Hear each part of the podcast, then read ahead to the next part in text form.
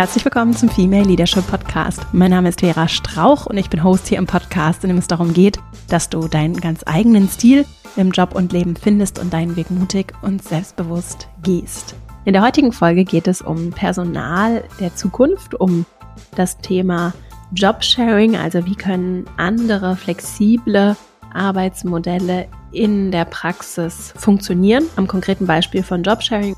Unter anderem dazu habe ich gesprochen mit Anna Kaiser.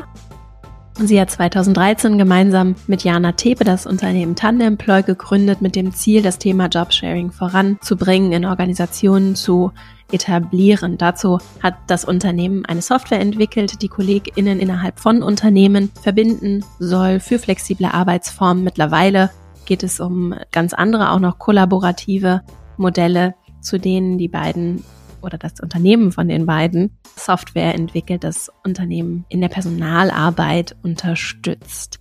Anna und Jana arbeiten beide selbst als CEOs der Organisation im Jobsharing-Modell, also in einer Führungsrolle im geteilten Job.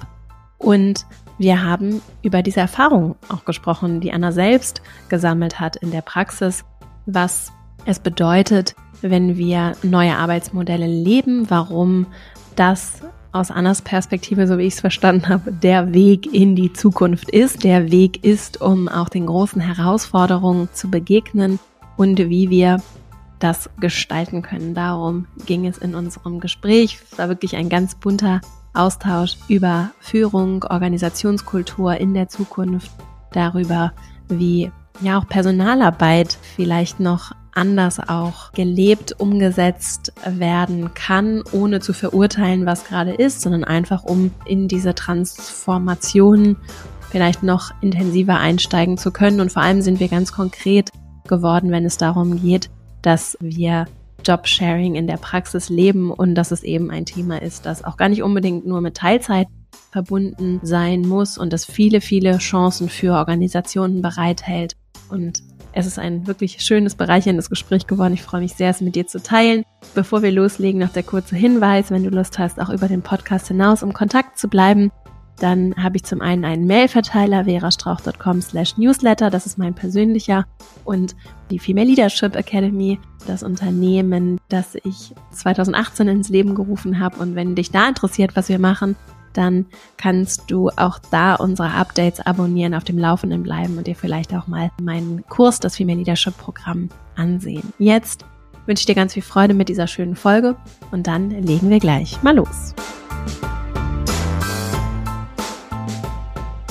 Herzlich willkommen im Podcast, liebe Anna. Ich freue mich sehr, dass du hier bist und wir uns heute über deine Erfahrungen ähm, austauschen können und natürlich auch über das, was du so siehst in Organisationen, in deiner eigenen gesehen hast und was vor allem so aus HR-Perspektive möglich ist und sich vielleicht auch ändert oder viel mehr noch ändern sollte, muss. Bevor wir dahin kommen, würde ich aber gerne so ein paar kleine Einstiegsauflockerungsfragen mit dir durchgehen und dich fragen, ob es ein Thema gibt, jetzt unabhängig auch von dem, worüber wir heute sprechen, ob es ein Thema gibt, das dich gerade ganz besonders beschäftigt, interessiert, mit dem du dich beschäftigst.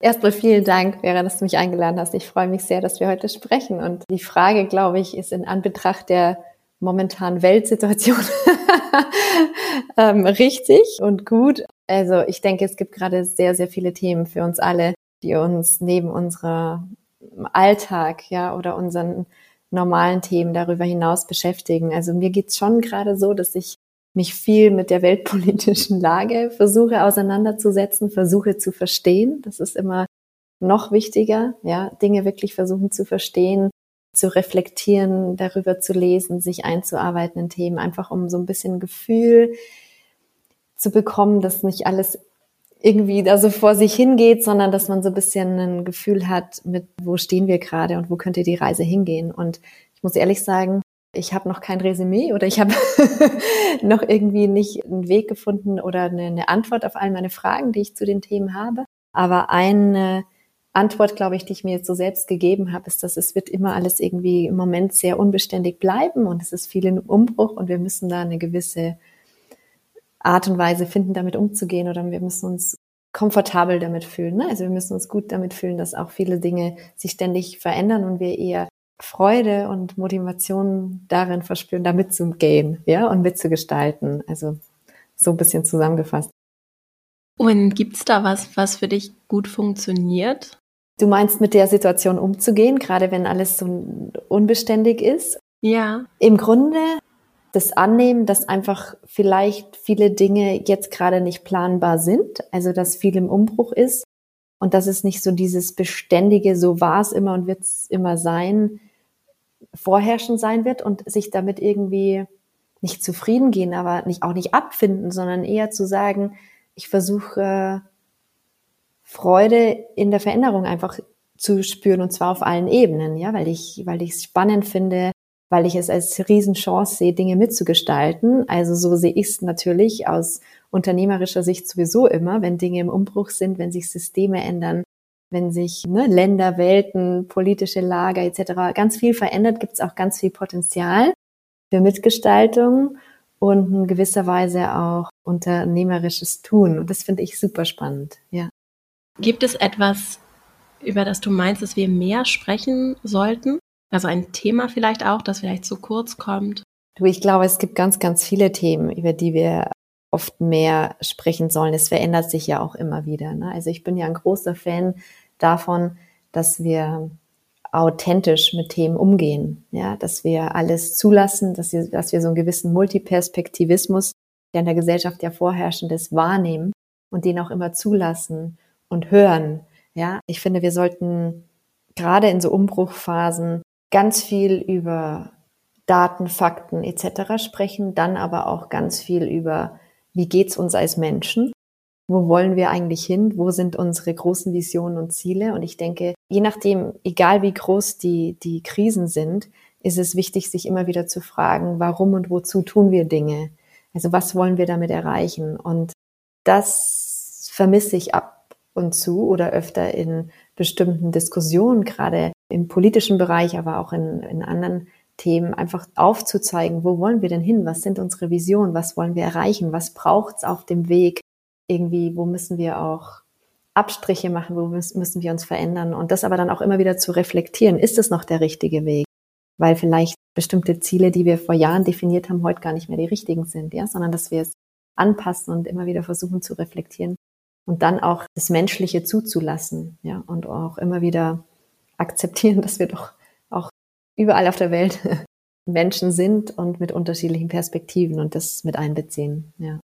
Das war zum Beispiel eine Sache, die mich jetzt so optimistisch gestimmt hat, ist, dass wir auf einmal auch tatsächlich in der Breite über feministische Außenpolitik sprechen. So. Mm. Das sind so Dinge, die geben mir irgendwie Hoffnung, mm. weil es ja nicht nur darum geht, irgendwie die vermeintliche Realität und den Status quo zu managen, mm. sondern zu sagen, was ist denn aber das, wo wir hinsteuern, so, ne? Und wenn wir uns immer nur all die Gewalt und das ist wenn wir da die ganze Zeit hingucken, dann ist es ja unwahrscheinlich, dass wir uns in eine Richtung bewegen, in die wir vielleicht aber eigentlich wollen. Und sich dafür den Raum auch zu nehmen, ist ja auch unternehmerisch, finde ich sehr herausfordernd. Ne? Dann mhm. dafür immer wieder auch Raum zu schaffen, mhm. über so vermeintliche Utopien mhm. zu sprechen. Ne? Oder was ist unser großes Ziel, wohin wollen wir?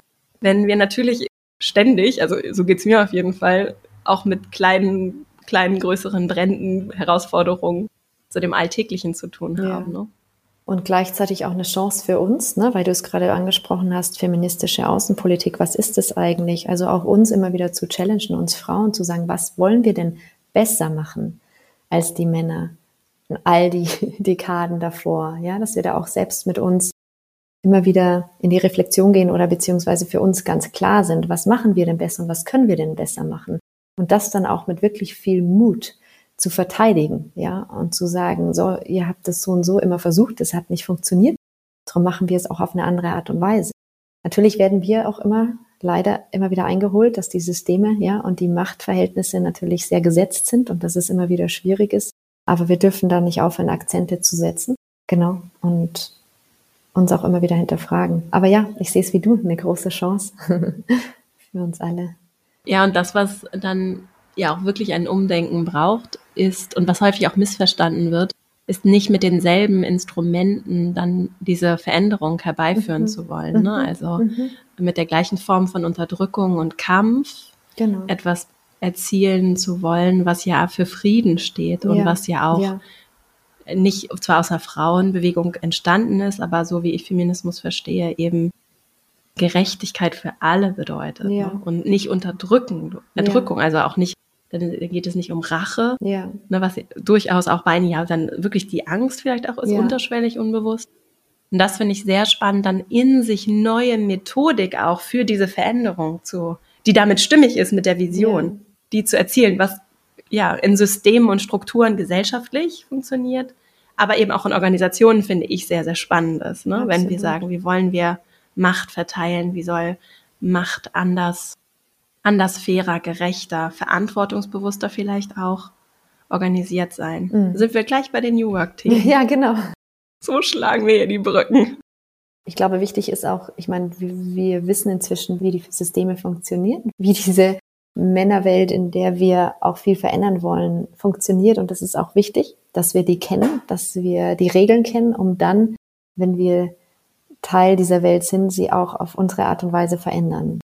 Das können wir sehr gut, wenn wir mutig sind und wenn wir uns trauen und vor allem, wenn wir viele sind.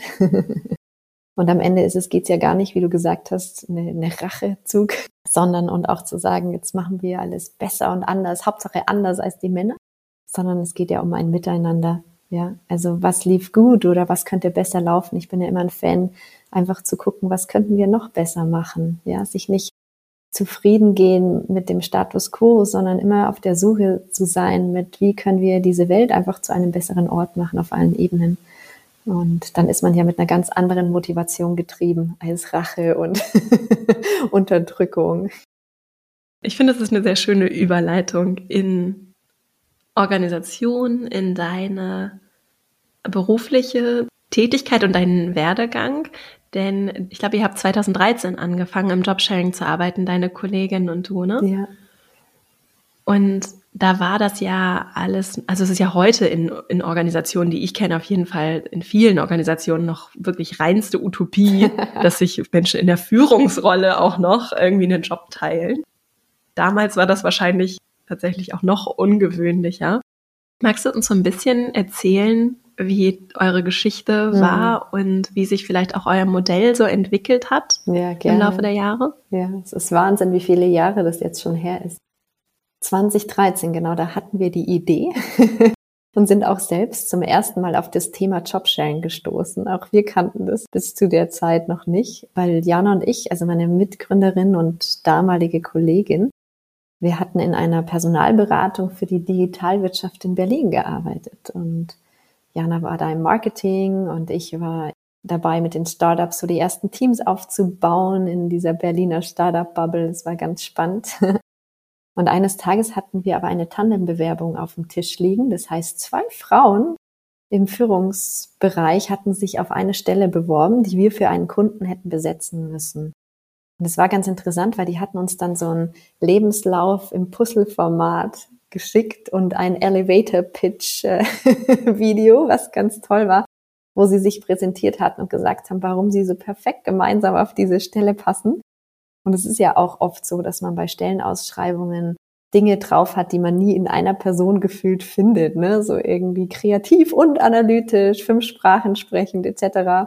Und die beiden Damen hatten das da so schön präsentiert, dass Jana, als sie in dem Gespräch mit den beiden war, total begeistert rauskam und mir zufälligerweise in die Arme lief dann auf dem Flur. Ja, sie kam raus und wir, ich meine, wir waren nicht in einem Team in der Firma. Das heißt, wir hatten jetzt nicht sehr viel miteinander zu tun. Wir kannten uns vom Lunch und so und von ein paar Team-Events, aber so im täglichen waren wir jetzt nicht viel zusammen. Und dann war das ein schöner Moment, wo sie in mich reingerannt ist und erzählt hat und gesagt hat, Anna, ich habe gerade mit zwei tollen Frauen gesprochen und die wollen sich eine Stelle teilen. Haben wir da kurz drüber gesprochen und am Abend haben wir dann unabhängig voneinander gegoogelt. Und dann sind wir natürlich auf das Thema Jobsharing gestoßen. Zu der Zeit haben wir noch nicht viel dazu gefunden. Ein Wikipedia-Eintrag zur Arbeitsplatzteilung und Literaturverweis auf dem Buch aus den 80ern. Aber sonst nicht viel. Und als wir uns dann am nächsten Tag im Büro wieder getroffen haben, waren wir so begeistert von diesem Thema und haben ja auch festgestellt, dass es seit den 80ern im Teilzeitgesetz verankert ist. Ja, aber waren überrascht, dass es Unternehmen ja noch nicht strategisch nutzen, weil für uns war das so eine konkrete Lösung für ganz viele Herausforderungen in Bezug auf Flexibilisierung der Arbeit damals. Was ja ein großes Thema war und auch heute noch ist. leider, so dass wir so begeistert waren, dass wir zwei Tage später gekündigt haben, weil wir gesagt haben, wir müssen wir müssen eine Plattform schaffen, ja, so ein bisschen wie beim Online-Dating, nur auf den Job bezogen, wo die Menschen sich treffen, weil es ist ja, es ist natürlich ein Zufall, wenn man sich irgendwie kennt und weiß, man passt perfekt zusammen. Aber wie viele Menschen wollen in ihrem Job bleiben und dort weiter Karriere machen, aber in Teilzeit? Aber es ist natürlich nicht möglich, in Teilzeit in bestimmten Positionen, wenn nicht immer ein bestinformierten Ansprechpartner oder Ansprechpartnerin im Unternehmen ist. So. Das heißt, für uns war das so ein ganz, ganz spannendes Thema und haben dann vier Wochen später uns bei mir im Homeoffice oder Wohnzimmer sozusagen äh, wieder getroffen und haben, dann haben Jana und ich über den Sommer an einem Algorithmus in der Theorie gebastelt, weil wir gesagt haben, wir brauchen ja eine gewisse Technologie, die die Menschen verbindet und matcht. Und der Algorithmus soll natürlich dementsprechend funktionieren und haben dann mit Universitäten, mit dem Fraunhofer Institut, aber auch mit allen Job-Sharing-Tandems da draußen, die wir ausfindig machen konnten, mit denen wir Interviews geführt haben, gesprochen um so alle Daten und Informationen zu sammeln und haben dann ja in der Theorie den Algorithmus entwickelt und im Herbst kam dann unser CTO dazu und 2014 gingen wir quasi mit der ersten Jobsharing-Plattform in der Beta-Version live, wo Menschen sich registrieren konnten, ihre Profile eingestellt haben und wir mit unserem Algorithmus anhand deren Persönlichkeiten, Motivationen, Arbeitsweise etc. die gematcht haben. Und das war ganz spannend ja, so, so ist es gestartet beim ersten Produkt. Und dann seid ihr auch so in der Praxis in eure erste Jobsharing-Rolle reingerutscht. Genau, wir haben dann von Anfang an natürlich gesagt, wir teilen uns die CEO-Position im Tandem. Wir haben dann in Interviews immer gesagt, wenn Leute uns gefragt haben, arbeitet ihr dann beide in Teilzeit oder weniger, sagen wir, ja, wir teilen uns so eine Geschäftsführerinnenwoche von 80 Stunden. und jeder arbeitet human weniger. Genau. Und wir haben Jobsharing von Anfang an auch nicht verstanden als, man muss sich das 50-50 teilen, sondern eher, das ist ein ganz tolles Sparingspartner-Prinzip von, man ist im Team, man teilt sich Aufgaben, ja. Weil wer sagt mhm. denn, dass Positionen und Stellen immer perfekt in fünf Tage 40 Stunden passen? Das heißt, wir haben auch bei Tanemploy selbst bei uns in der Firma ganz früh die Vollzeitstelle abgeschafft, so diesen Begriff, weil wir gesagt mhm. haben, jeder Mensch hat in unterschiedlichen Lebensphasen einen unterschiedlichen Begriff für Vollzeit. Ne? Also wenn man irgendwie ein junger Papa oder eine junge Mama ist und neben den kleinen Kids arbeiten will, dann ist Vollzeit für die vielleicht 25 Stunden, ja, und für andere, die nebenher Projekte haben, noch selbstständig sind, auch nur 20 bis 30 ähm, oder wenn man Eltern pflegt, nebenher die ganze Care-Arbeit-Thematik, aber auch viele Ehrenämter. Also wir hatten auch bei uns im Unternehmen ganz viele unterschiedliche Gründe, warum die Menschen in Teilzeit waren. Also es war von, wie gesagt, IT-Projekte nebenher, von den Developern, die nicht in Vollzeit arbeiten wollten, bis hin zu Clown-Ausbildungen für, für Hospiz und Kliniken und so. Also wunderbare Sachen, die unsere, Men also unsere Leute in der Firma da gemacht haben nebenher. Und wir haben auch immer gemerkt, dass es so eine Bereicherung für uns als Team und als das Unternehmen ist, weil die Leute die Möglichkeit hatten, so wirklich ihr Leben diverser zu gestalten. Und die Perspektiven und die Erfahrungen, die sie in den anderen Bereichen gemacht haben, haben sie ja auch wieder zu uns ins Unternehmen gebracht. Das heißt, wir konnten auch immer ganz nah an der Lebensrealität der Menschen Produkte entwickeln, ja, uns die Gedanken machen und so. Weil manchmal hat man ja so die Tendenz, als gerade im Startup-Bereich als Unternehmer, die dürfen keine anderen Götter neben mir haben. Ne? Irgendwie 24-7 müsst ihr für mich erreichbar sein und alles fürs Unternehmen geben und ja, euch völlig aufopfern. Und da hatten wir immer ein bisschen eine andere Ansicht. Wir haben gesagt, die Leute müssen oder wollen, weil wenn sie bei uns arbeiten, dann, dann wissen sie, wozu und wofür sie es tun, dann wollen die motiviert, produktiv und gut arbeiten. Aber es gibt noch andere Bereiche im Leben der Leute die auch eine Berechtigung haben. So. Und das hat ganz gut funktioniert. Und dann haben wir, ja, sind gewachsen und es haben sich tausende von Menschen auf der Plattform registriert und es waren nicht die Teilzeit arbeiten Mamis, die alle erwartet haben, die nur vormittags arbeiten wollen, sondern es waren Menschen über allen, alle Altersstufen hinweg. Wir hatten fast 40 Prozent Männer zwischen Anfang 20 und Mitte 60 und es waren wirklich unterschiedlichste Gründe, weshalb die Menschen sich bei uns registriert haben. Aber spannend war, dass es 98 Prozent fast Akademiker waren aus den Bereichen Marketing, Vertrieb, IT, Project Management und so. Und es hat gezeigt, dass es genau die Menschen sind, die, wenn sie ihren Job in Teilzeit suchen würden, es nie finden. Ja, weil eben es Wissensarbeit ist, weil es eine Arbeit ist, die die natürlich immer irgendwie weitergehen muss, auch wenn man nicht da ist. Aber das ist das Tolle, wenn man in Teams eben gut organisiert ist, dass das geht. Und so haben wir dann das Thema Jobsharing zurück auf die Agenda gebracht. Ich muss sagen, wir haben nie groß vermarktet, dass wir eine Plattform, Tool hatten wir später erst, eine Plattform, wo Menschen sich zusammenfinden können, sondern wir haben immer the story behind erzählt und haben auch immer wieder immer gefragt, wie wollen Menschen leben und arbeiten. Und es war ein sehr emotionales Thema. Und das hat uns auch getrieben, ja, weil wir gemerkt haben, es ist eine ganz konkrete Lösung, den Menschen zu helfen. Und was ganz interessant war aber dann, dass irgendwann kam die Firma ja auf uns zu und haben gesagt, Tanemploy, es ist toll, was ihr da macht, dass wir indirekt über euch, weil die konnten sich natürlich bei uns auf der Plattform als Jobsharing-freundlicher Arbeitgeber registrieren. Aber wir brauchen das ja auch intern, weil wir irgendwie 1000, 10.000, 100.000 Menschen innerhalb der Firma haben und wir können nicht alles top-down von HR aus steuern, wer zu wem gut passt. Ja, also wenn jetzt eine Person zur HR-Abteilung kommt und sagt, ich würde gern weniger arbeiten, dann hat man ja nicht gleich alle Menschen in der Firma auf dem Schirm, wo man wüsste, oh, das könnte doch gut sein, dass ihr euch jetzt für diese Phase zusammenfindet und einen Job teilt. So dass wir dann hinter die Kulissen der Unternehmen geguckt haben und gemerkt haben, oh wow, es gibt nicht nur Jobsharing als Thema, wo es Sinn machen könnte, Menschen und Fähigkeiten und Potenziale zu verbinden, sondern es gibt ganz viele unterschiedliche Situationen im Alltag der Menschen im Unternehmen, wo so Digital Helping Hands, nenne ich das immer, also so digitale Unterstützung von Vorteil sein kann. Zum Beispiel, wenn es darum geht, Projektteams über Abteilungsgrenzen hinweg zusammenzubringen, obwohl man sich nicht kennt, weil man ja oft immer mit denselben Leuten in Teams arbeitet. Ne? Man kennt den einen Vertriebler, den einen Marketer und so und den einen Techie und dann kommt man immer wieder zusammen, sondern wie schafft man es, anhand der Skills und Fähigkeiten Leute zu matchen oder für Onboarding Buddies oder für Mentor-Mentee-Matching, weil wir wollten es rausnehmen aus diesem eher nur ein paar wenige kommen immer in den Genussmodus, ja. Also die Leute werden ausgewählt, in Mentorships mitzumachen etc. Und wir haben gesagt, warum nicht allen Menschen das zu öffnen, weil jeder ist ein Experte oder eine Expertin auf einem bestimmten Gebiet. Und wie schaffen wir es, den Leuten das Gefühl zu geben, jeder kann Mentor oder Mentee sein. Ja, die Leute können sich untereinander zu Themen austauschen, können Expertinnen und Experten finden, um so die Kollaboration und den Wissenstransfer im Unternehmen ganz stark zu, zu unterstützen. Und das haben wir dann 2016, 2017 gemacht. Wir sind dann in die mhm. Unternehmen rein und haben dann gesagt, wir nehmen unsere Technologie, die wir bei der B2C-Plattform genutzt haben und gehen in den B2B-Bereich um so vielen Menschen wie möglich zu helfen, weil ja auch ganz viele in den Jobs schon sind, nicht auf Jobsuche, sondern in den Unternehmen mhm. und sich ein anderes Arbeiten wünschen. Mhm. Und das haben wir dann gemacht und so sind wir dann quasi Softwareanbieter für Unternehmen ge geworden. Ich habe das nie so geplant, aber es war halt auch ein, eine, ein wichtiger, also ein wichtiger Schritt, weil der Markt hat's gebraucht. Mhm. Die ja. Menschen haben es gebraucht, ja, genau.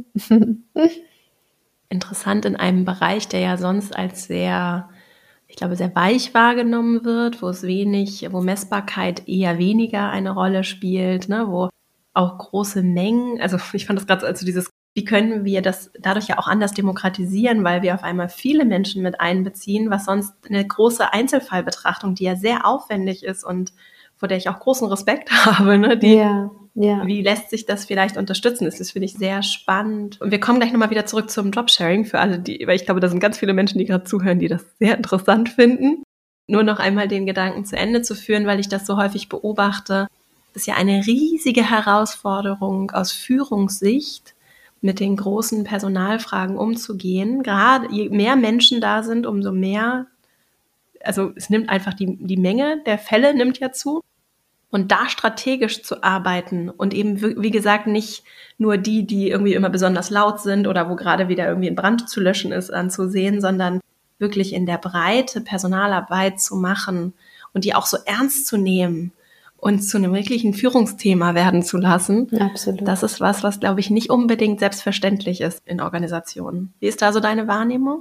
Also, genau das war ja auch der Grund, ne? weil ich, wir haben festgestellt, mhm. und das war auch für mich immer sehr wichtig, was wollen wir überhaupt damit bezwecken? Also wenn wir verschiedene mhm. Technologien in Unternehmen nutzen, wenn wir irgendwelche HR-Transformationsprozesse anstoßen oder generell nicht nur HR, sondern strategisch über alle Bereiche hinweg, warum und wozu tun wir Dinge? So. Mhm. Und ein Punkt, der uns immer sehr wichtig war und mir auch heute noch sehr wichtig ist, ist das Potenzial der Menschen in Unternehmen zu erkennen.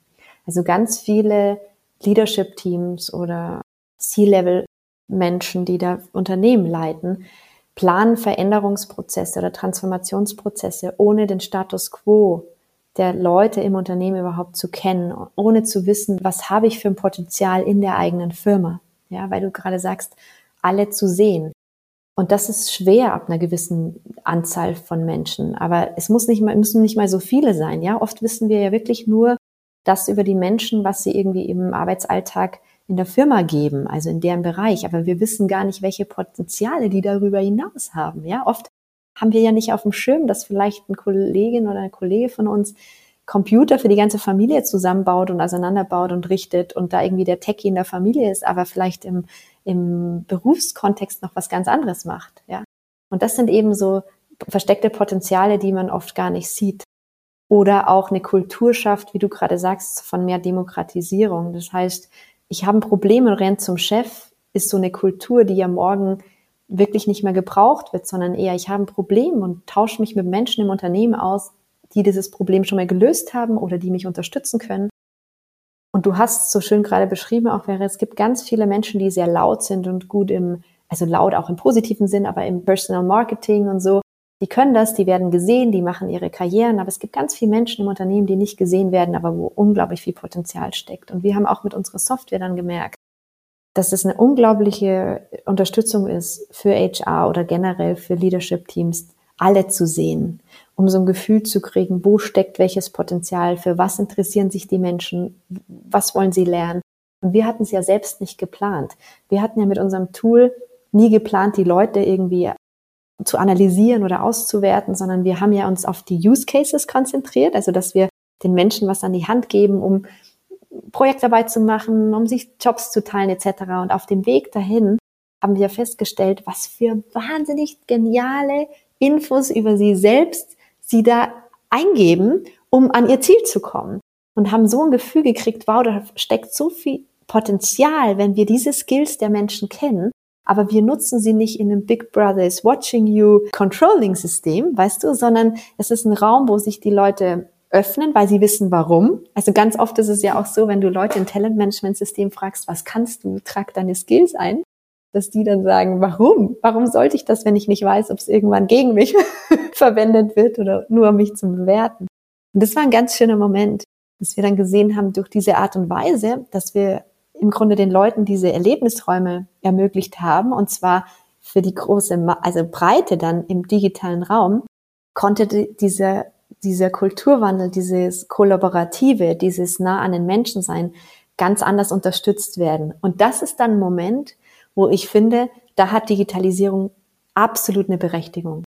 Wenn wir gleich greifen können oder wissen, wozu und warum nutzen wir Technologie, um am Ende die Mensch-zu-Mensch-Verbindung zu stärken, ja, weil wir ja auch wollen, dass Leute sich schnell finden oder schnell zum Ziel kommen. Und das war auch immer mein mein Anspruch im Produkt zu sagen, baut es bitte so, habe ich meinem Team immer gesagt, dass die Menschen so wenig wie möglich online sein müssen in unserem Tool.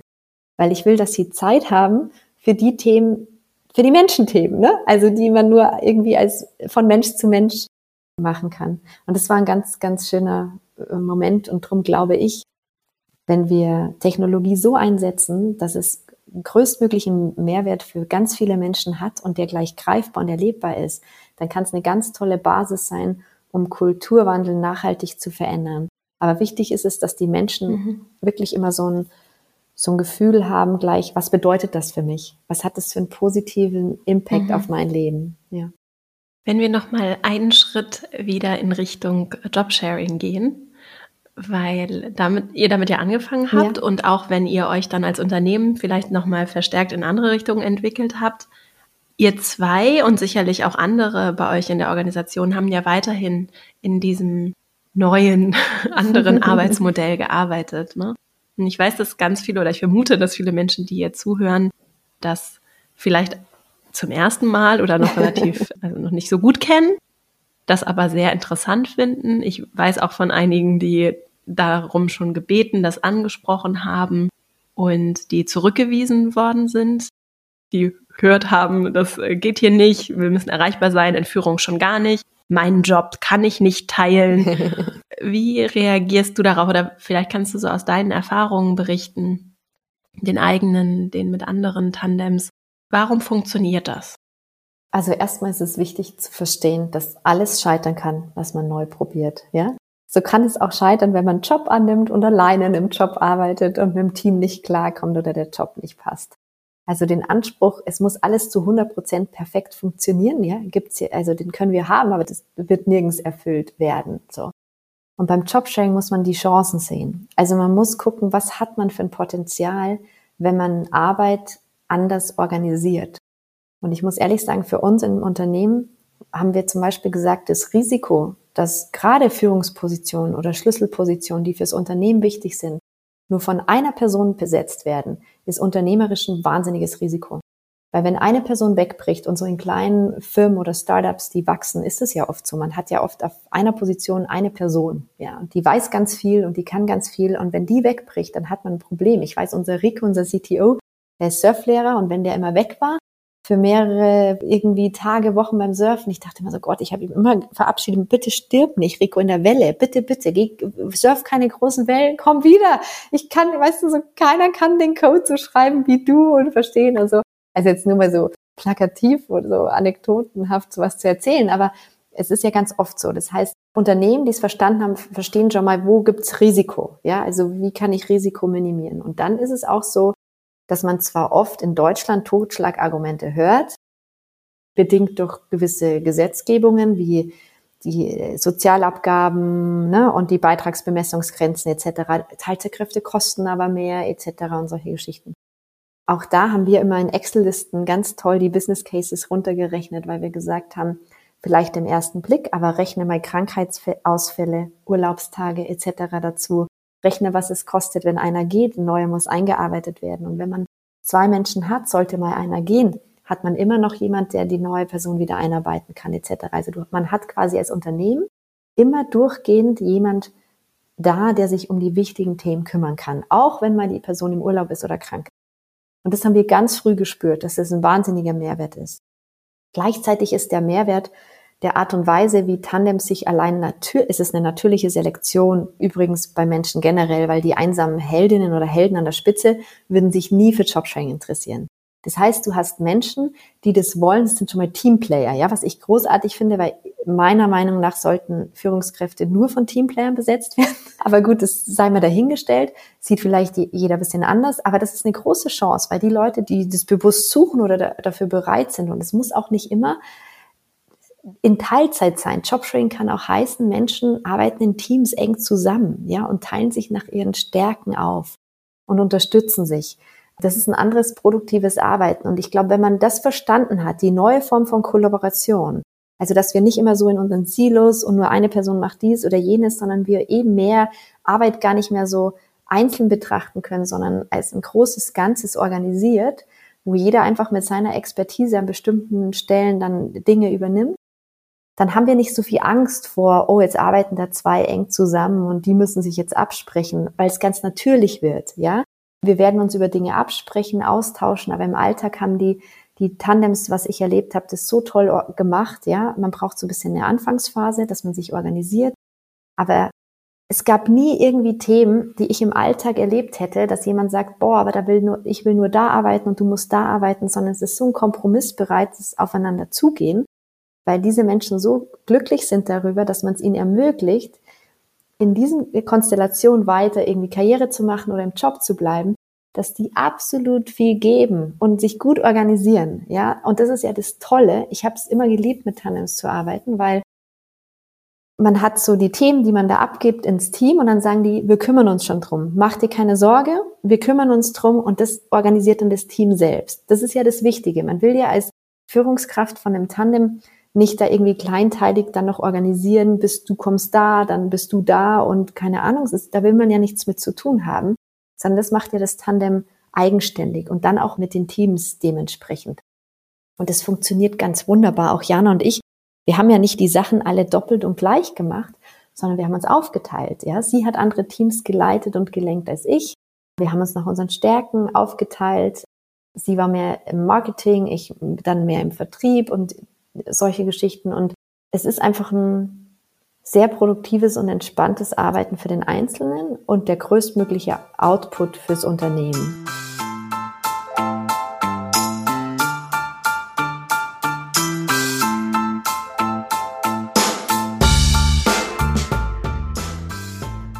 Eine Frage, die ich mir dabei stelle, ist, und die hast du gerade schon ein Stück weit beantwortet, wie viel wisst ihr denn dann wirklich voneinander? Mhm. Weil was ich mir vorstellen könnte und was dann zum Beispiel auch eine Rückfrage sein könnte, mhm. verbringt ihr dann nicht überproportional viel Zeit mit Austausch untereinander? In der ersten Phase braucht man es, um sich so ein bisschen einzugrooven, dass man so Abstimmungsflows mhm. und wie kommunizieren wir, wer ist wann erreichbar. Und da gibt es keine One-Fits-All-Lösung. Da hat jedes Tandem für sich einen anderen Modus, weil es kommt auch ein bisschen drauf an, in welchem Bereich etc. Bei Jana und mir war es wirklich so, dass wir das Gefühl hatten, wir haben die gemeinsame Zeit, die wir verbracht haben, eher für strategische Planungsthemen verbracht, weil wir im Alltag mit unseren Themen so eingegroovt waren. Also wir wussten wirklich genau, wer, wer für was verantwortlich ist. Es war nur so, dass wenn jetzt jemand von uns auch mal länger raus war, so drei Wochen oder wirklich mal im Urlaub versucht hat, offline zu sein, dann hat das ganz toll funktioniert, weil die andere Person über alles so Bescheid wusste, ja, auf, auch wenn nicht im Detail, ich habe dann nicht ihre Aufgaben komplett übernommen, aber wenn halt ein Projekt auf Kundenseite oder wie auch immer reinkam, was irgendwie Aufmerksamkeit gebraucht hat, dann konnte ich das natürlich übernehmen. Und selbst wenn dann mal, ich meine, es kann im Alltag mal sein, dass dann irgendwie was kommt, was man nicht gleich beantworten kann. Aber dadurch, dass eine Person noch da ist, die ansprechbar ist für die Teams, ja, oder für die Kunden oder wie auch immer, in welcher Konstellation macht es ganz viel, weil so durch kein Stopp entsteht mit, da müssen wir warten, bis die andere Person aus dem Urlaub zurück ist, sondern es geht weiter. Und das ist das, was das Unternehmen dann spürt. Und wie gesagt, viele der Tandems haben uns das auch immer wieder bestätigt. Im Alltag ist es dann eher, man hat einen Sparingspartner und traut sich auch in gewissen Situationen, die schwierig werden, schneller Entscheidungen zu treffen. Weil nicht alles auf, nur auf den eigenen Schultern irgendwie lastet, sondern man ist zu zweit. Das heißt, man wird auch mutiger, innovationsfreudiger etc., weil man einfach sagt, man wägt kurz ab, man bespricht drüber und dann geht man. Und das spart auch wahnsinnig viel Zeit, weil bestimmte Dinge, über die man vielleicht selbst alleine Tage, Wochen lang gegrübelt hätte, unsicher war, in dieser Konstellation der Zweierteams, kann man sich auch wahnsinnig gut gegenseitig unterstützen, Dinge dann zu machen, anzugehen, sich zu trauen. Und das war was, was ich sehr positiv erlebt habe und auch bei allen Tandems, die mir das so spiegeln. Aber in Bezug auf Arbeitsteilung muss ich wirklich sagen, jedes Tandem organisiert sich da auf die eigene Art und Weise. Jana und ich zum Beispiel, wir hatten sogar eine gemeinsame Visitenkarte, wo sie auf der einen Seite und ich auf der anderen war. Und immer wenn wir auf Veranstaltungen Leute getroffen haben, dann habe ich immer gesagt, ich bin die Anna, ich mache dir hier ein Kreuz aber sollte ich mal nicht erreichbar sein, ist Jana auf der Rückseite, kannst du dich auch bei ihr melden. Und es gibt den Menschen so ein, so ein Vertrauen, ja, gerade wenn man viel mit Kunden zu tun hat oder so im, im Vertrieb, dann denkt man ja auch immer, oh, das geht nicht, ja, da muss immer einer irgendwie ansprechbar sein und so. Ganz im Gegenteil, ich habe das sehr positiv erlebt, dass die Kunden da sehr toll drauf reagiert haben, weil wir ihnen quasi gewährleistet haben dadurch, dass wir immer jemand für sie erreichbar haben im Unternehmen. Ja. Und tatsächlich, was du gerade gesagt hast, ich habe das gedacht, es spricht ja sehr auch für Tandems in Führung. Ne? Weil wenn da hast du ja die Teams, die den kleinteiligeren Kram machen, den du eigentlich ja in der Führungsrolle gar nicht überblicken musst und genau. gemeinsam strategische Arbeit zu machen. Absolut. Und da eng abgestimmt zu sein. Es ergibt so sehr Sinn. Ich ja. wollte es eigentlich noch ein bisschen mehr challengen, aber es fällt mir schwer. Im Grunde muss man sich fragen, wenn man dann überlegt, wann ist denn klassische Teilzeit und Jobsharing das Richtige? Immer dann, wenn man Bauchschmerzen bekommt, wenn jemand im Unternehmen kommt und sagt, ich würde gerne Teilzeit gehen, dann kriegt man ja bei vielen Jobs oder Aufgaben, die man gut einteilen kann in Montag bis Mittwoch und dann kommt Donnerstag bis Freitag jemand, aber die müssen, ne, also das ist egal, auch wenn die mhm. sich nicht kennen oder sehen, weil da geht man wieder an den Schreibtisch, da weiß man genau, was gemacht werden muss. So. Mhm. Aber in allen anderen Jobs, wo man denkt, oh Gott, wie soll das gehen? Ja, wie soll das weitergehen, mhm. wenn du aber nicht Vollzeit hier bist? Mhm. Und dann macht Jobsharing Sinn. Und Jobsharing macht auch Sinn, weil wir dadurch einen Kulturwandel unterstützen, der auch kommunikativ anders begleitet wird. Also in einem Tandem ist ja schon sehr auf Augenhöhe, ne, miteinander. Man hat eine gewisse Art und Weise zu kommunizieren, weil es ist ja auch wichtig, dass es funktioniert. Und diese Art und Weise, wie man im Tandem miteinander umgeht, die hört aber ja nicht auf mit dem Tandem, sondern das macht man ja auch mit dem Team dann und es schwappt über und und es, dieses Gefühl von Kollaboration und Miteinander und nicht immer, oh, ich alleine, sondern wie können wir gemeinsam Dinge bewerkstelligen, ist auch eine schöne Unterstützung hin zu diesem Kulturwandel, den wir ja in Unternehmen erreichen wollen, der am Ende Basis für jede Innovation und Produktivität ist. Drum muss ich ehrlich sagen, dass das Thema Jobsharing nicht mehr eigentlich wegzudenken ist aus allen modernen Arbeitsformen und wir einfach offen sein müssen. Und wenn Leute heute noch sagen, oh, das geht aber nicht, aber das, ich kenne da jemand, das hat mal nicht funktioniert, dann sagt man immer, ich kenne ganz viele Leute, da hat Teamarbeit nicht funktioniert. Ja, also es ist ja nur, weil es mal irgendwo nicht funktioniert und das Schöne ist ja auch beim Tandem, man muss ja nicht für immer ein Tandem bleiben, sondern es ist ja oft für bestimmte Lebensphasen einfach total hilfreich. Und dann kann man wieder entweder in Vollzeit später oder doch nicht, also wie auch immer, oder man kann auch Tandems wechseln. Wir hatten es alles im Unternehmen auch ausprobiert bei uns und es hat so toll funktioniert. Und durch diese Offenheit einfach konnten wir halt irgendwann im Unternehmen, als jetzt auch bei uns, mehr so eine Mosaikstruktur abbilden, so dass wenn Menschen sich beworben haben, wir gesagt haben, wie viele Stunden willst du denn arbeiten? wir hatten nie Vollzeit oder Teilzeit ausgeschrieben, sondern haben die Menschen mal gefragt, wie viele Stunden. Und dann konnten wir den Wunsch meist perfekt abbilden, weil wir im Unternehmen eben so eine flexible Struktur aufgebaut haben, dass wir gar nicht so starr in Stellen gedacht haben, sondern eher in Bereichen, in Aufgaben, ja.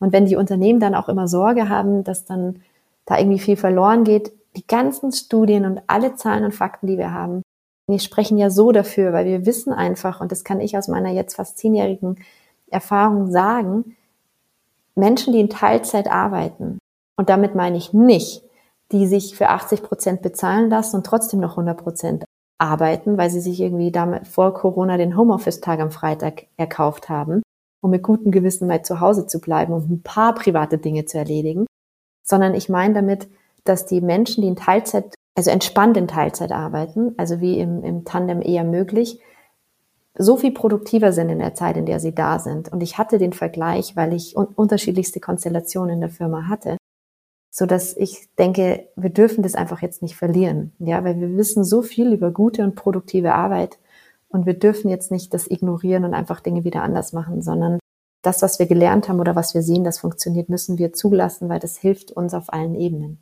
Auch gesellschaftlich mehr Entspannung reinzukriegen, ja. genau. Würdest du sagen, es gibt bestimmte Dinge, du hast es ja vorhin schon angedeutet, wo es hilfreich ist, Kompetenzen, Fähigkeiten mitzu, die mitzubringen, um eben erfolgreich im Tandem zu sein. Etwas, worauf ich aus der Arbeitgeberin-Perspektive, aber eben auch als Arbeitnehmerin, wenn ich jetzt überlege, ob ich das vielleicht verfolgen soll, etwas, ob das etwas ist, auf das ich achten kann.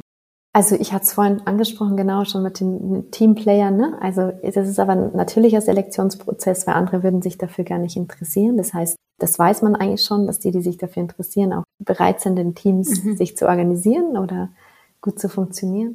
Grundsätzlich ist es auch ganz interessant, weil wir mal mit der Uni Lüneburg eine ganz spannende Studie durchgeführt haben, was die Menschen eigentlich unterscheidet, die sich bei uns auf der Plattform so anmelden, also eben die Leute, die sich für Jobsharing interessieren, zu, zu anderen. Und da kam raus, dass sie mhm. eine, eine übermäßige Form der Selbstwirksamkeit haben. Also, oder das höher eingestuft wird. Das heißt Selbstwirksamkeit im Sinne von, oh, ich habe da vielleicht ein Problem oder ich finde vielleicht den Job nicht so, wie ich es bräuchte, also mache ich mich jetzt auf den Weg und suche nach Alternativen. Also im Sinne von, okay, da ist ein Problem, ihr könnt es nicht lösen, jetzt versuche ich zu lösen. Also das ist ganz spannend, so dieses dass da Selbstwirksamkeit ganz stark vertreten ist, weil in neuen Konstellationen und neuen Arbeitsformen ist es ja sehr von Vorteil, wenn Menschen auch mitgestalten, ja, wenn die irgendwie neugierig sind und sich trauen, Dinge auszuprobieren und auch Spaß dran haben. Und da haben wir gesehen, das war aber so ein natürlicher Selektionsprozess, was auch ganz interessant war.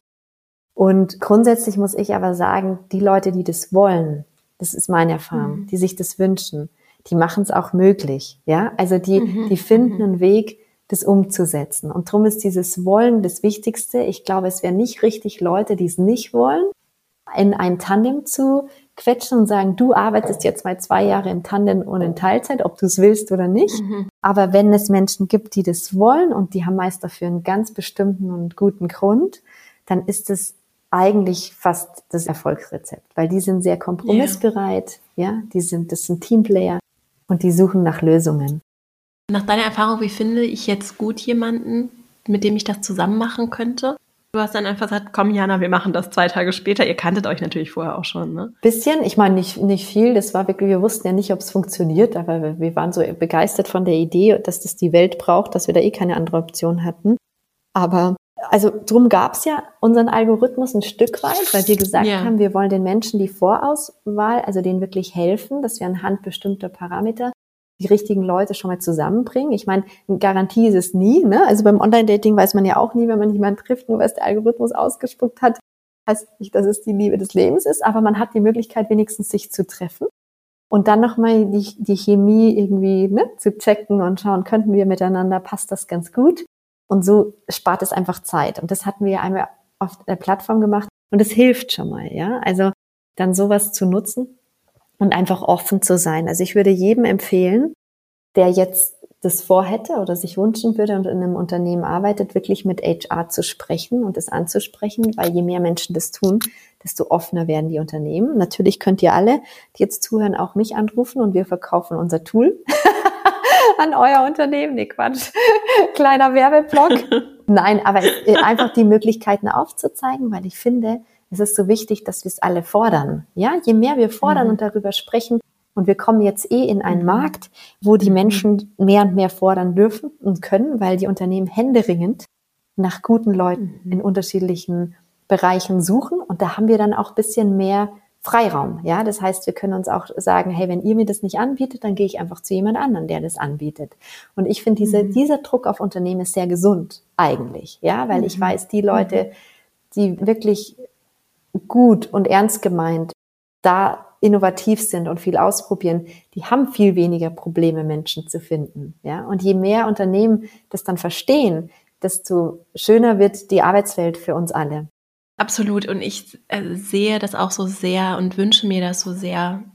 Je mehr Privilegien ich habe, ne, je mehr, je bequemer ich es habe, je einfacher meine Karriere so ihren Lauf nimmt, ne, je weniger vielleicht zum Beispiel bei Männern ich mit dem Kind, das ich zu Hause trotzdem ja habe oder den Kindern assoziiert werde, umso leichter ist es für mich so durchbefördert und nach oben getragen zu werden. Und auch ich bin in meiner Karriere auf so einer Welle der Privilegien so nach oben gesurft. Ja. Wenn diese Menschen, die ja in der Zukunft bei sich komplett verändernden Arbeitsbedingungen diejenigen sein werden, die so händeringend gesucht werden, die übrigens aber auch häufiger an Burnout und Stress und Überforderung, ja, viel zu viel Arbeit leiden, wenn die anfangen, diese Themen, wie du es gerade gesagt hast, anzusprechen, zu sagen, das ist wichtig. Übrigens nicht nur für mich, sondern vielleicht auch, weil ich mir einfach andere Bedingungen für uns alle wünsche, ne?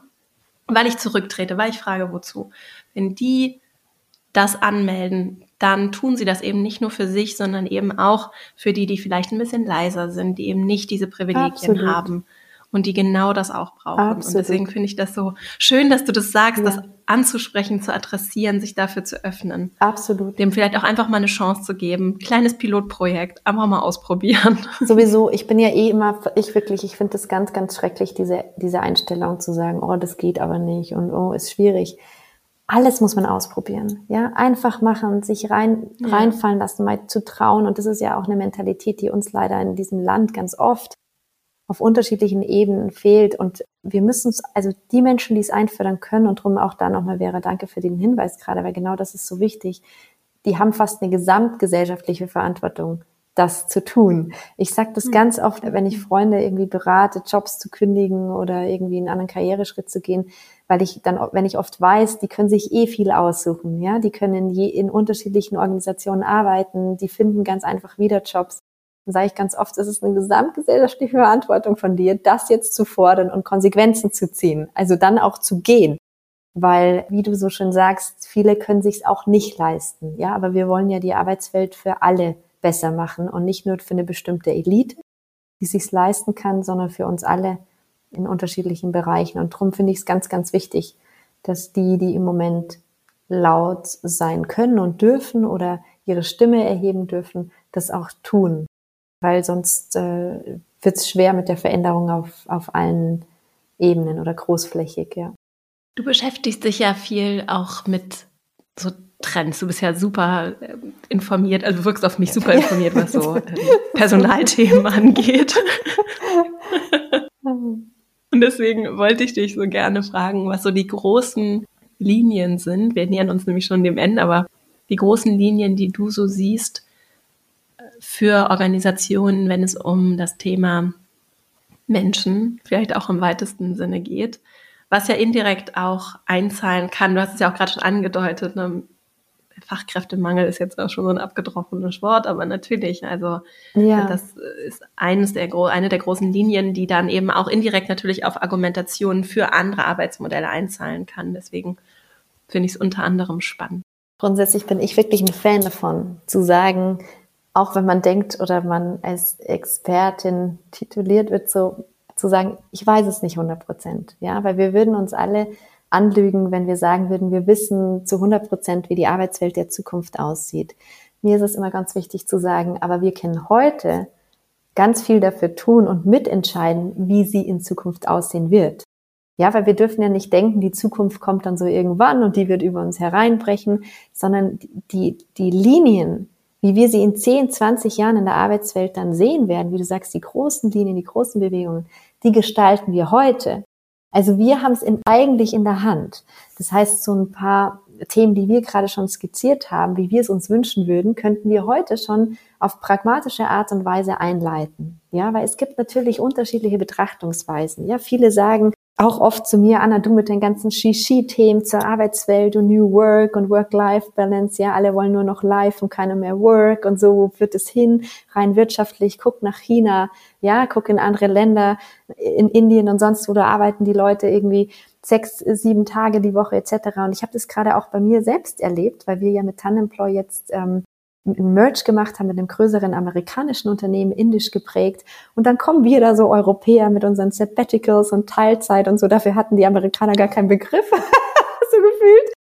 Und es war total spannend, ja, das zu sehen und zu erleben. Aber wichtig ist es ja, und da geht es mir wirklich immer darum, alle Welten und alle Perspektiven zu sehen und uns dann zu trauen, best of all worlds, uns das rauszunehmen an, oder was uns weiterbringt und wirklich hilft. Wir haben so einen bunten, großen Blumenstrauß, gerade in Bezug auf die Arbeitswelt, wie wir Dinge gestalten können, wie wir Arbeit produktiv gestalten, wie wir sie gut gestalten, wie wir mehr Gewinn für die Menschen, aber auch für die Unternehmen rausholen, ja. Und ich bin mir sicher, und das ist aber das Wichtigste, glaube ich, wenn wir das Potenzial der Menschen nicht sehen oder auch nicht verstehen, dass die wichtigsten, die wichtigste Ressource im Unternehmen die Menschen sind. Auch in der Zukunft. Da können noch so viele Maschinen kommen, noch so viel KI eingesetzt werden etc.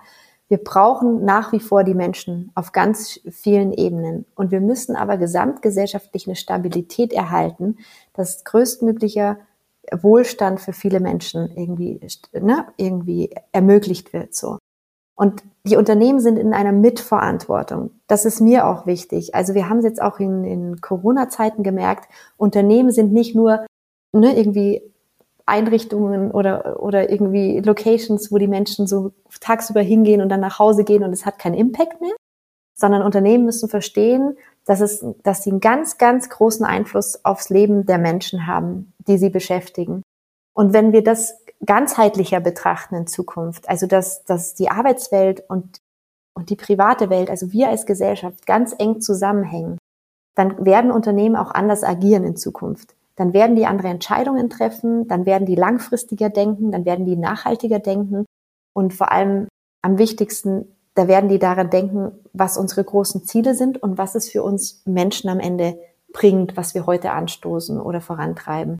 Und ich glaube, das ist eine Riesenchance und da sehe ich jetzt gerade schon natürlich auch getrieben durch, durch unsere ökologischen Herausforderungen, aber gesamtgesellschaftlichen Herausforderungen, gerade jetzt auch in Europa, dass dann Umdenken stattfindet. Aber ich wünsche mir so sehr für die Zukunft, dass wir nicht immer warten, bis es, bis diese Situationen kommen müssen, dass es gar nicht mehr geht, bis das Unternehmen merken, wenn ich jetzt nichts tue, dann gibt's mich morgen nicht mehr, sondern dass wir uns eine Kultur aneignen, wo wir so denken, auch wenn keine Krisenzeiten sind, dass wir, dass wir da gewisse Werte immer im Blick haben, weil dann bin ich mir sicher, dass wir auch auf, in unserem Wertesystem ganz Großes schaffen können und wir nicht immer uns nur an China oder anderen Ländern orientieren müssen, wo natürlich ein anderes Arbeiten stattfindet, sondern wir es schaffen, ganz, ganz große Dinge zu schaffen, aber dann eben gemeinsam und vielleicht sogar auf globaler Ebene. Ja, also genauso versuche ich gerade bei uns im Unternehmen natürlich unsere Werte reinzubringen und in andere Kulturkreise. Und es ist total spannend, was da entstehen kann. So aufeinander zugehen und, und Dinge ausprobieren ist ganz wichtig. Ich kenne das selbst, dass ich manchmal dann selber, ich fange dann manchmal an zu zweifeln. Ich bin sehr überzeugt davon und auch von den Werten und das ist vollkommen stimmig für mich und vieles ist für mich auch vollkommen klar. Und dann kommt manchmal so eine Argumentation und dann merke ich, wie ich denke, ja, okay, stimmt. Und wo ich mich dann immer wieder auch zurückholen muss, okay, nein, aber ja, das mag auch funktionieren. Und wenn die Menschen sieben Tage in der Woche arbeiten, dann gibt das im Zweifelsfall tatsächlich einen anderen Output. Ne? Nur diese Form der, was mir dann hilft als Argumentation, wenn wir uns auch zum Beispiel in der Natur umgucken, wir sind ja nicht getrennt von der Natur, was wir manchmal meinen oder was ich manchmal so raushöre in Narrativen, sondern wir sind ja Natur. Und wir sind Menschen und natürliche Wesen und wie wir uns organisieren, dann auch in dieser Gestaltung des Miteinanders, in resiliente Gefäße, trifft es dann gar nicht so richtig, ne? aber in so resiliente Formen, die eben wirklich auch in der Natur anpassungsfähig sind und ein Teil dessen sind, so ganzheitlich gedacht, ne? das ist für mich total stimmig. Und da, da finde ich dann immer wieder zurück. Wenn ich dich reden höre, dann kann ich mich damit so verbinden und ja, Punkt. Du hast es so schön formuliert, weil ich glaube, da liegt auch so das Geheimnis aber darin, dass wir uns nicht verunsichern lassen, wenn dann andere Perspektiven, ja, oder, oder Weltansichten ja. kommen, sondern man ganz offen ist und zuhört, ja. Also ich, ich versuche es immer gar nicht zu mhm. verurteilen, mhm. obwohl ich dazu tendiere übrigens. Ich denke, also ich bin ja auch ein Mensch, wo ich denke, oh, ich habe jetzt meinen Weg gefunden und alles, was jetzt noch so kommt, die haben das nicht verstanden und ich muss die jetzt missionieren und und das ist ja eigentlich falsch, ne? Sondern wir müssen ja, ja, dann immer, wenn eine neue Ansicht kommt, die unsere eigene in Frage stellt, erstmal total offen sein und sagt, kann ich darin auch irgendeine mhm. Weisheit oder irgendwas Besonderes erkennen? Weil das mhm. dann dieselbe, die eigene Wahrnehmung wieder so absolut bereichert, weil es gibt überall, mhm. und es muss ja nicht alles sein, und das ist ja eigentlich auch so gut. Es mhm. gibt ja keine One-Fits-All-Lösung und einer macht super und die mhm. anderen schlecht, sondern es ist am Ende, ich habe den Begriff heute schon mal wieder genutzt, auf Arbeitsstrukturen so Mosaik, best of all mhm. worlds. Mhm. Wir dürfen uns, wir dürfen uns an vielen bedienen. Und wir dürfen ständig mhm. lernen und uns verändern. Und ich glaube, wenn wir das zulassen, dann hilft es uns auch, nicht immer wieder so aus dem Konzept gebracht zu werden, was ich ganz am Anfang heute von unserem Gespräch erwähnt hatte, ne, mit es ist so viel Unsicherheit, Unbehagen, wie schafft man es damit Freude, aber noch irgendwie eigentlich Freude nicht Freude oder halt Offenheit und Motivation daraus zu schöpfen, obwohl alles so gefühlt über uns reinbricht. Und ich glaube, wenn man, wenn man das so sieht, so ich darf mich an ganz vielen Möglichkeiten bedienen. Und es muss nicht immer, ich muss die Weisheit sofort wissen oder das Ergebnis, sondern es gibt ganz viele Menschen, die mir jeden Tag Input geben und an, da darf ich mich auch so bedienen und, und was übernehmen, dann nimmt es auch so ein bisschen den Druck von uns allen, weil dann ist es auch wieder mehr so ein Gemeinschaftsthema. Ja, schön. Das hatte ich nämlich gerade, habe ich das gedacht und habe gedacht, da haben wir gar keine Zeit und darum geht es ja. eigentlich nicht. Wie spannend ich das finde, in was für einer Situation du gerade bist, in so einem Merger, ja. wo, wo ihr etwas aufgebaut habt, und als ich das nur gehört habe, habe ich gedacht, oh krass, was für eine krasse Aufgabe. Ganz ne? spannend. Also weil ja. ich als, ich habe ja selber auch ein kleines Unternehmen, zwar, aber es ist ein Unternehmen gegründet und ich bin, merke, wie bei mir so, so protektionistische, ja. so die Krallen ausfahren, so, das ist hier äh, ja. schützenswert. Und deswegen finde ich, wollte ich dich eigentlich nämlich fragen, wie machst du denn das? Und jetzt hast du das gerade indirekt schon. Ja, ich meine, da können wir auch, da könnten wir mal eine Stunde drüber reden, aber es ist, es muss als Chance begreifen. Wie gesagt, ich habe da jeden Tag Situationen, wo ich ich denke so, uh, spannend, interessant. Ja, man braucht viel Humor, man braucht viel aber auch Perspektive, um überhaupt zu verstehen. Aber es ist sehr, sehr interessant und sehr spannend und ich liebe solche Herausforderungen, ja, weil ich mir denke, wenn wir es in solchem Umfeld nicht schaffen, dann schaffen wir es mhm. global gar nicht. Ja, also dann können wir auch nicht mhm. über unsere Politik schimpfen und über da draußen die ganzen mhm. Weltmächte, die da irgendwie nicht zusammenkommen. Wir müssen anfangen, es auf allen Ebenen zu schaffen, aufeinander mhm. zuzugehen und einen gemeinsamen Nenner zu finden, weil sonst schaffen wir es ja, auf großer Ebene eh nicht. Und darum ist es für mich ja auch immer total spannend, dann da einzutauchen, zu probieren und zu testen und zu gucken. Ach schön, ja, spannend. Mensch, wir sind jetzt schon am Ende, haben noch ein paar Minuten, bevor ich meine Abschlussfragen stelle, je nachdem, wie viel Zeit wir haben. Wie können Menschen, die jetzt zugehört haben, dich und deine Arbeit finden? Wo und wie? Also an sich äh, natürlich auf den üblichen Plattformen hätte ich fast gesagt. Also ich bin auf LinkedIn, da könnt ihr mich natürlich finden. Unsere, unsere Firma e, tanemploy.com und da kommt ihr darüber auch zu der neuen Firma, quasi zu der wir jetzt gehören, Finem aus den USA, ein spannendes internationales Unternehmen. Aber wenn ihr schon auf LinkedIn dann bei uns seid, in unserer, in unserer Bubble sozusagen, dann findet ihr, glaube ich, alles, was ihr, was euch interessiert. Das verlinken wir auf jeden Fall auch. Und gibt es gerade Menschen, Themen, die dich, oder vor allem Menschen, das finde ich immer interessant, so, denen du vielleicht gerade besonders aufmerksam folgst? Das können vielleicht irgendwie Aktivistinnen sein oder AutorInnen. Gibt es da irgendwas, was dich gerade, was du so empfehlen kannst, was dich inspiriert? Ich muss ehrlich sagen, ganz, ganz unterschiedlich viele, ja. Gerade jetzt in der jetzigen Situation versuche ich nicht zu einseitig zu lesen. Was ich gerade versuche, ist wirklich unterschiedliche Medien zu lesen, unterschiedliche Zeitungen, unterschiedliche Perspektiven. Ich versuche nicht nur im Spiegel Head, Headline scrollen übers Handy und mir dann irgendwie ne, so ein Bild der Welt zu machen, sondern ich versuche wirklich einzutauchen. Es macht unglaublich viel Spaß. Also da schon mal unterschiedliche Quellen zu suchen. Also ich sage jetzt mal, es muss ja nicht viel sein, aber dass man einfach unterschiedliche Zeitungen liest, auch in unterschiedlichen Ländern nicht nur in meinem eigenen Land, auch ganz spannend. Und da versuche ich gerade wirklich so ein bisschen zu gucken. Dadurch, dass ich auch ein halbes Jahr im Jahr meistens in Frankreich lebe, habe ich eh schon so ein bisschen, wenigstens nicht nur in Deutschland, sondern auch ein anderes europäisches Land nochmal die Perspektive. Aber dann versucht man natürlich jetzt auch in Bezug auf unser das neue Zuhause von Tanemploy auch die ne, amerikanische Sicht der Dinge, was da in der Gesellschaft sich gerade verändert, weil das hat natürlich einen ganz großen Einfluss auf meine Kolleginnen und Kollegen weltweit. Dort verändert sich die Arbeitswelt auch ganz stark. Und so habe ich, würde ich sagen, keinen konkreten, also wo ich sagen würde jetzt sofort, sondern ich lese jeden Tag ganz spannende Autorinnen, Autoren, Journalistinnen, Journalisten oder auch Schauspieler, was auch immer, Künstlerinnen, Künstler, also querbeet. Drum auch mein Appell, lasst euch von allen inspirieren. Es ist ein unglaublicher Schatz, äh, wenn man offen ist und nicht sagt, ich höre nur dem oder der zu, sondern ich höre jedem zu, der, der was sagt und das ist dann immer ganz schön. Ja. Die letzte Frage, kannst du Bücher empfehlen? Gibt es Bücher, die du vielleicht, das hilft, vielleicht etwas gerne verschenkst? Ja. Wenn du gerne liest, das ist eine schwere Frage. Deswegen. Also ich verschenke fast wirklich sehr, sehr oft Bücher. Ich, darum überlege ich gerade mal, wann, was, welche ich in letzter Zeit verschenkt habe. Ich habe viele Bücher zu, zum Beispiel habe ich letztes Weihnachten, also jetzt an Weihnachten, weil ich schenk, verschenke wirklich immer nur Bücher an einige Leute, die sich viel interessiert haben, auch mit Digitalisierungsthemen, habe ich die Bücher von Thomas Ramge verschenkt, ja, weil der viel zum Mensch-Maschinen-Thematik geschrieben hat. Ganz interessant auch die ganze Datenökonomie, wo wir, ne, wie wollen wir unsere Daten, die wir sammeln in der digitalen Welt in Zukunft verwenden. Und das sind ganz, ganz schöne auch Hinweise und Gedanken dabei, wie wir als Gesellschaft davon profitieren können. Also was auch ganz viel Mut macht, den Veränderungen irgendwie entgegenzutreten und ähm, nicht immer nur das, oh Gott, ist alles so schlimm, sondern was haben wir auch für Möglichkeiten mit diesem Schatz, den wir da, da sammeln und die es gibt. Aber wie können wir es vor allem gesamtgesellschaftlich positiv nutzen und nicht nur monopolistisch ne, ein paar Ebenen, die da, die da an der Macht sind.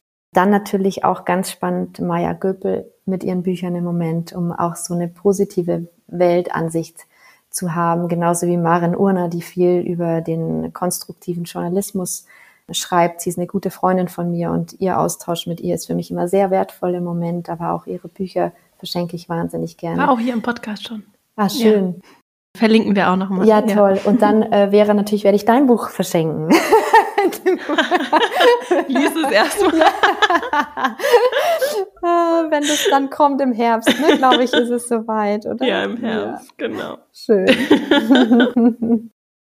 Vielen Dank, liebe Anne. Das war ein ganz ähm, aber vielleicht noch ein, nee, jetzt fällt mir noch was ein, weil ich es auch selbst immer noch lese. Ich bin ja so jemand, ich habe ganz viele verschiedene Bücher meist am, neben meinem Bett und ich lese dann immer mal hier, mal da. Also ich bin schlecht in einem Buch ganz, sondern ich lese immer parallel äh, mehrere. Ich auch.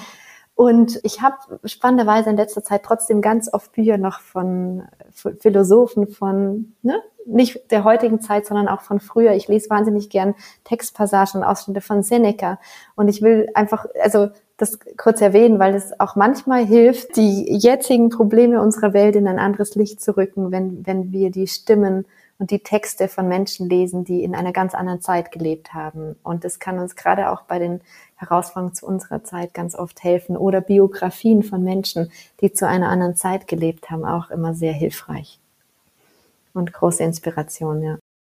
Liebe Anna, vielen Dank für deine Zeit, für das schöne Gespräch. Mich hat das ganz positiv aufgeladen und mhm. ich ähm, ja, nehme das wirklich eine ganze Menge mit. Auch ja, was so die Herausforderungen, vor denen wir gerade stehen, angeht. Und wünsche dir und euch in dieser spannenden Phase für euch auch unternehmerisch und natürlich auch persönlich und so alles Gute und Liebe. Ja.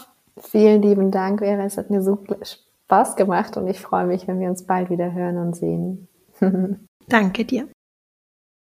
Ich hoffe sehr, dass dir diese Folge gefallen hat, dass du für dich etwas mitnehmen konntest, dich vielleicht auch eingeladen, ermutigt fühlst, nochmal klarer zu sein, auch in der Kommunikation vielleicht auch zu adressieren, was du dir wünschst oder dich vielleicht auch noch anders für diejenigen einzusetzen, die sich zum Beispiel eben äh, Jobsharing als ein neues Arbeitsmodell vorstellen können, denn wir sind eben gefragt, diesen Weg voranzugehen und auch diese grundlegendere Umorientierung in Organisationen, die ja nicht immer unbedingt leicht ist, mit zu unterstützen, mitzutragen und uns dafür einzusetzen, dass sich ja im Prinzip schon längst überfällig aus meiner Perspektive die Arbeitsformen, die Modelle, die, die Strukturen, in denen wir uns bewegen, flexibilisieren und anpassen an die Bedürfnisse, die wir haben. Und ich nehme auf jeden Fall mit aus dem Gespräch mit Anna, dass das eben eine Notwendigkeit ist, ne? Und dass es sehr individuell gestaltet sein kann und dass es auch vieles Gutes gibt. Natürlich, es geht nicht darum, das grundlegend alles zu hinterfragen und alles anders zu machen. Trotzdem ist es eine Notwendigkeit für die Zukunft, wenn wir gestärkt in die Zukunft gehen wollen, dass wir uns heute damit beschäftigen, was in diese Zukunft führt. Ne? Und die Organisationen, die das schaffen und da den Weg vorangehen und aktiv die Themen angehen, sich aktiv auch an den Bedürfnissen der Menschen, die die Organisation ausmachen, orientieren, die gestalten eben diese Zukunft. Und das hat viele Vorteile und vielleicht auch für dich eine überzeugende Kraft, wenn du Lust hast, da ins Gespräch zu gehen, vielleicht auch konkret vor der Frage stehst, wie kannst du vielleicht auch im Jobsharing oder einem anderen Arbeitsmodell mehr Flexibilisierung für dich und auch für andere in der Organisation bewirken, erstmal verhandeln, raushandeln, organisieren, strukturieren. Insofern hoffe ich, dass du vielleicht das eine oder andere mitgenommen hast, aus welcher Rolle und Funktion und welchem Interesse auch immer. Danke dir sehr, dass du mir und uns hier deine Zeit geschenkt hast und wünsche dir eine richtig schöne Woche. Ich freue mich sehr, wenn wir uns hier kommende Woche wieder hören. Dann gibt es hier wieder eine neue Folge. Bis dahin und alles Liebe, deine Vera.